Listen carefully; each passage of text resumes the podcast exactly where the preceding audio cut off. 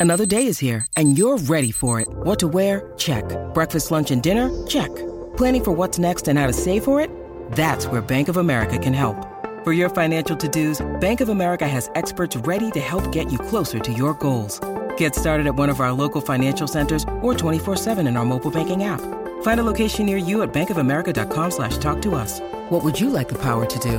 Mobile banking requires downloading the app and is only available for select devices. Message and data rates may apply. Bank of America and a member FDIC. Hi, this is Ed Asner, and you're listening to TV Confidential.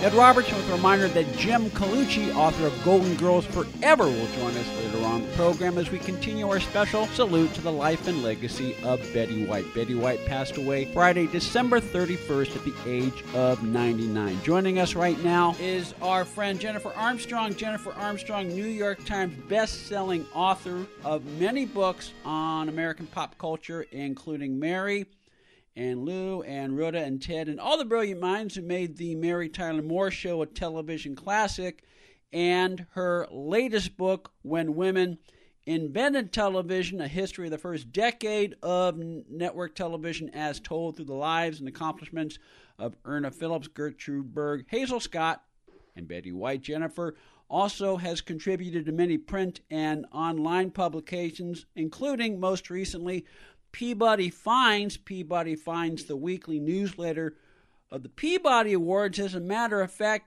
Jennifer, I understand your latest piece for Peabody Finds focuses on Betty White. Absolutely, yes. I've been. Thank you for the for the plug for Peabody. I've been writing the newsletter for a while, and I will continue to be doing so. But I did get to write an entire piece about Betty for that.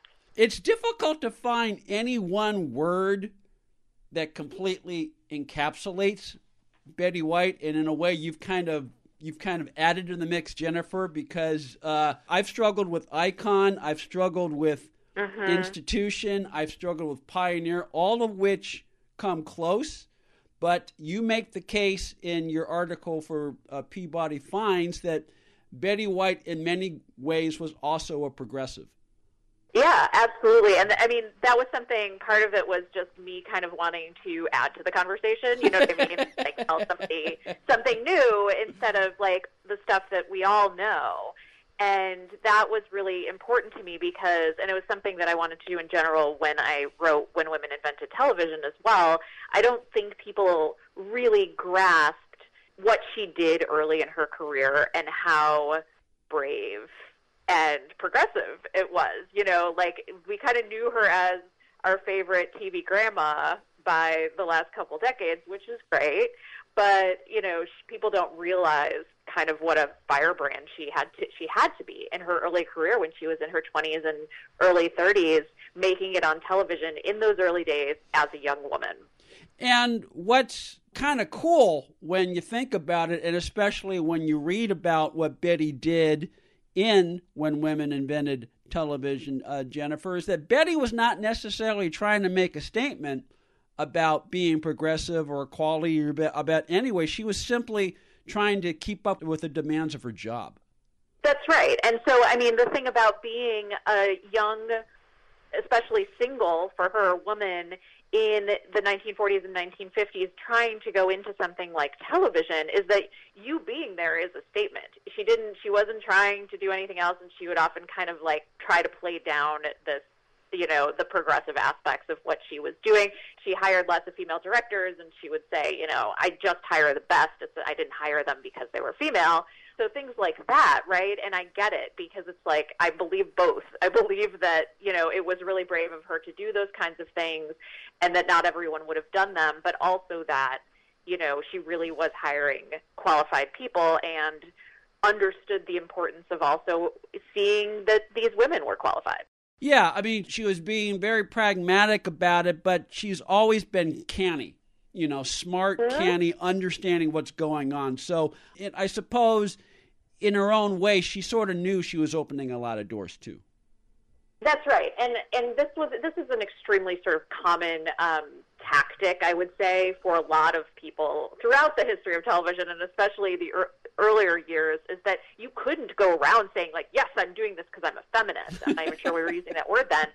You had to kind of almost play that down because that was how you know she she played up her sweetness her light and those those are legitimate as well but she would really you know she'd get questions about like why she wasn't married for instance. Why are you doing all this work you know instead of getting married? And she would kind of have to really finesse it and you, you can imagine Betty with her charm you know kind of doing this whole like well I couldn't you know I don't think I could give a, a husband the attention he would deserve right now. I'm really focused on my show, which you enjoy very much. And here, let's talk about that. You know, like she would kind of do that sort of thing. And that was the game you had to play to some extent as a woman in television at that time. Jennifer Armstrong's on the line with us. Jennifer has written about the career of Betty White in at least two of her books, Mary and Lou and Rhoda and Ted and all the brilliant minds who made the Mary Tyler Moore Show a television classic, and her latest book, When Women Invented Television The Untold Story of the Female Powerhouses Who Pioneered the Way We Watch Today. Jennifer also recently profiled uh, Betty White for Peabody Finds, the weekly newsletter for the Peabody Awards that shows that Betty White was not only one of the great pioneers of television, but in many ways also a progressive. Betty White passed away December 31st, age 99. We talked about the ground that Betty broke by co hosting Hollywood on television, one of the first TV talk shows ever. I forgot that, uh, but you but you point this out in your article for Peabody. I forgot that Betty was also one of her first jobs was co-host of a game show. Yes, yes. She well, she she was on a quiz show called Grab Your Phone, um, which is literally what it what it sounds like. It was a guy. It was like people were excited by almost anything on television then, right? So it was this guy who would like ask some questions, and then people would call in, and that was super exciting. It was live, right? possibly, you know, um, I'm not sure what they won, if anything, um, except the thrill of calling into the show. And they had sort of like a bank of they they called them girls all the time, you know, girls answering the phone. Yeah and this is one of my favorite stories about her because it shows what you were talking about those canny instincts right and how good she was at knowing what tv how tv worked so early. She was one of a number of young women answering these phones but she sort of positioned herself on the end and would and started kind of bantering with the host. And everybody went wild and then she got a raise you know all of the stuff and it was just so funny because she just figured out like nobody wants to just watch us answer phones. They want to watch people interact. They want to watch me flirt with this guy, and of course, this also gets her more screen time and gets her a raise and got her really was a, an entryway into the other job she got because she started getting calls then from a number of men who had been offered, you know, variety shows and things like that. And on television and needed co-hosts, and that's how she ended up on Hollywood on television with Al Jarvis, which was that first big show where she was co-hosting five and a half hours a day, six days a week on Los Angeles daytime television. He said, "I saw you on Grab Your Phone and loved what you were doing." So you know, he needed somebody else to help him fill all that time and to be able to banter with him and roll with anything and go unscripted. And that's where she really took off.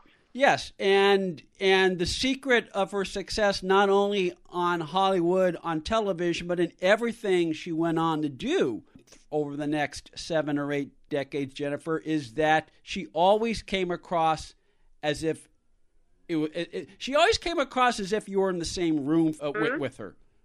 Yes, exactly, and I really attribute this to her her experience on Hollywood on television. Can you imagine being on the air that much, five and a half hours a day, six days a week, no script? And she really had to learn to roll with anything. Another thing she talked about learning was kind of this was especially true then. A lot of t- the earlier stars of television would do these, this thing where they'd look directly into the camera. Mm-hmm and talk to the audience. And she, if you look up, you can find some of this online. And if you look up clips of her on her show, The Betty White Show, for instance, from 1954. She sings straight to the camera at the beginning and the end of the show. She talks to the audience and says, Here's what we're going to do. That is not easy to do if you've ever tried it. and to look normal and like you're really talking to people. And she said she would look into the camera like it was a lover, the face of a lover, and talk directly to her audience. And she had a real knack for this, and that is a huge part of her star power. Jennifer Armstrong's article, Betty White, Progressive Superhero of TV History, is available for free at PeabodyAwards.com. Peabody finds the weekly newsletter for the Peabody Awards. You can follow Jennifer Facebook, Twitter, Instagram, JenniferKateArmstrong.com. Later on in the hour, we will talk to Ray Richmond. Ray is the author of Betty White 100 Remarkable Moments in an Extraordinary Life, the very last biography of Betty White that was published while she was still with us. We'll also talk to Jim Colucci, Jim Colucci, author of Golden Girls Forever. When you need mealtime inspiration, it's worth shopping Kroger, where you'll find over 30,000 mouthwatering choices that excite your inner foodie. And no matter what tasty choice you make, you'll enjoy our everyday low prices, plus extra ways to save, like digital coupons worth over $600 each week. You can also save up to $1 off per gallon at the pump with fuel points. More savings and more inspiring flavors make shopping Kroger worth it every time. Kroger, fresh for everyone. Fuel restrictions apply. You mentioned, you know, she was a progressive behind the scenes in the early years of her TV career, although she was progressive while also being as practical as possible, hiring female directors because she was opening doors, but she was also looking for the best people she could find, regardless of whether they're male or female. But she also put her foot down. You mentioned the Betty White daytime show she did in the 50s. Mm. She also put her foot down as a producer when she got pushed back because one of her regulars was an African American uh, dancer named Arthur Duncan. That's right. I mean, this is a huge moment where you can kind of it's it's a little more overt than what we were talking about before.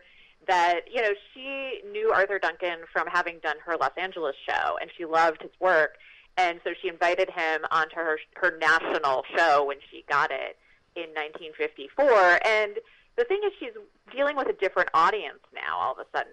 Tv is expanding in general across the country and when you have a national show at that time all of a sudden she's got southern affiliates watching too. And that was not something she was used to and so she did get some pushback from that area of the country um, about having a black man as a regular on her show and that is where she just said absolutely not i'm not getting rid of him. He is going to stay so, um, you know, so she she definitely showed her cards on that one, and definitely was on the right side of history. I think we can agree. And and and again, she was right because she may have lost maybe a couple of affiliates here and there, but you know, she mm-hmm. she kept her show. Yeah, exactly, and you know, also could be proud of herself, right? It's like, you, is that the way you want to keep your show? Um, you know, and it, but it is also very indicative of just the the difficulties of being in television at that time in particular. And it also speaks to why generations of viewers you know love her and respect her because in a crisis time she showed who she was and she showed that she would she had she had Arthur Duncan's back. And, exactly. And, and and and again that just speaks to who she was as as a person and that also comes across in the many things that I mean that, that she lived that she lived her life by and, and followed her career by, including her, her love of animals and, and her ad, which we can spend an hour just talking about that uh, as well. You, uh, Jennifer's article, Betty White, Progressive Superhero of TV History, available PeabodyAwards.com. Uh, her books, uh, Mary and Lou and Rhoda and Ted, and When Women Invented Television, available wherever books are sold. Much has been said about how Betty redefined herself in the 70s as Sue Ann on, on the on the Mary Moore show, in the 80s as Rose on the Golden Girls, and in the past decade, thanks to the proposal, Hot in Cleveland, Saturday Night Live. But in many ways, Jennifer, I suppose Betty White was simply in, in each of those instances, she was simply drawing on the resourcefulness and versatility she established very early in her career. That's right. And if you look at those roles, you know, you see both her range as an actress when you look at a character like Sue Ann versus a character like Rose. But on the other hand, I think there's a, an essential Betty Whiteness to everything, including her, you know, more recent decades. and there's this kind of like she do she does this little switcheroo, which she, where she kind of uses her sweet persona um, to trick you, and then you know, kind of right when you're already kind of seduced by that, her joke is always kind of when she adds a kick to that, right? She adds a little naughty remark, or you know, when she was Sue Ann, she was kind of doing it the other way around, where she would play on the fact that she looked sweet, she was the happy homemaker, but then the minute the cameras go off, you know, she is a lot more to contend with. Let's go with, um, you know. So she she was always sort of playing with, I think, this very sweet core of her persona. It's, and I don't even want to say persona because it's actually her.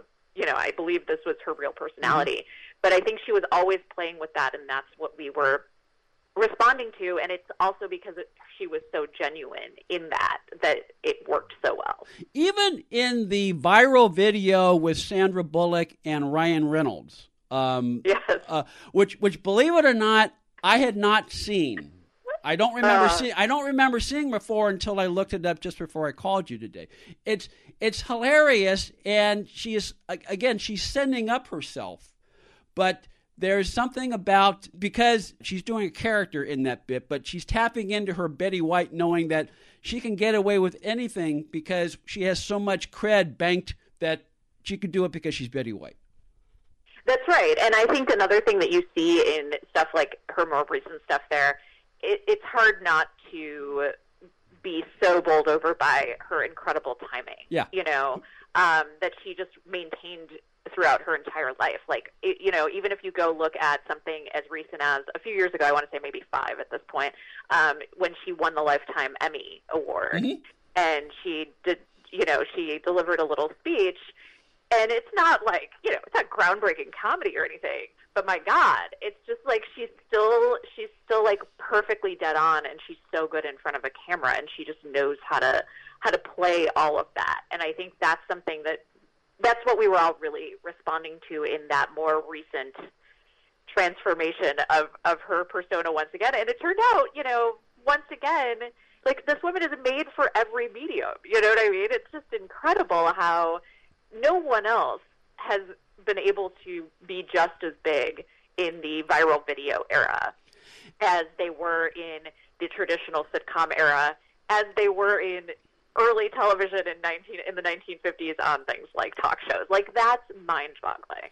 One of the things we've been talking about throughout our tribute to Betty Jennifer is that even though we know in our mind's eye time stops for no one, there was sort of a there was certainly a sadness for me when mm-hmm. I learned that she passed. If, if, if she had only hung on another 17 days, you know, and I, I know because eh, we oh. we all wanted her to reach 100, but then again, it's Betty White. And in a way, it, it kind of goes back to what we've been talking about. One of the things that made her so unique was, in her own way, she broke expectations and, and made things her own. And so the fact that she went when she when she was ready to go, that's that's that's very typical Betty White. It really is. I saw something. I think it was in the People magazine. Kind of had this thing where they put out a little bit early an issue celebrating her hundredth birthday, and yeah. kind of got you know it was a little bit awkward. Um, and the editor wrote in the next issue that you know he said something like, "I bet Betty is looking down and laughing about this right now," um, which I thought was really cute because I can totally, you know, it's just enough. It's just a little impish and it doesn't matter. I understand how we get about the, these numbers, but you know, it doesn't matter that she didn't make it to 100. Like, how exactly. did like what more of a life could this woman have possibly had? You know, how much fuller could it possibly have been? She did. She lived several lifetimes in this one, and I just think that's the part that we need to remember. And like you said, she was she was ready to go, and she had certainly worked hard enough. What are you working on next, Jennifer? still still figuring that out. so there's there's some things going on right this second that will determine that, but not not quite sure yet. Okay. In the meantime, you can read Jennifer's latest article. Betty White, Progressive Superhero of TV History. You can read that for free at PeabodyAwards.com. You can follow Jennifer Facebook, Twitter, Instagram, JenniferKArmstrong.com. Jennifer, sad occasion to talk with you today, but always a pleasure to chat with you. I'm happy to pay tribute to Betty. Thank you. Thank you for supporting Actors and Others for Animals. We started a long, long time ago. You can still take part in the Betty White Challenge by going to BettyWhiteChallenge.com, as it's safe to say that Betty would have done anything possible to support this important cause. So when you find an organization like Actors and Others for Animals, it sort of unites all of those of us who want to pay back something for all the joy we get out of animals. You can learn more about the Betty White Challenge by going to BettyWhiteChallenge.com, BettyWhiteChallenge.com. Please keep up the good work. Believe me, it's deeply appreciated. Be part of our conversation. If you like what you hear, have thoughts on this week's program, or have an idea for a future edition of TV Confidential, we'd love to hear from you.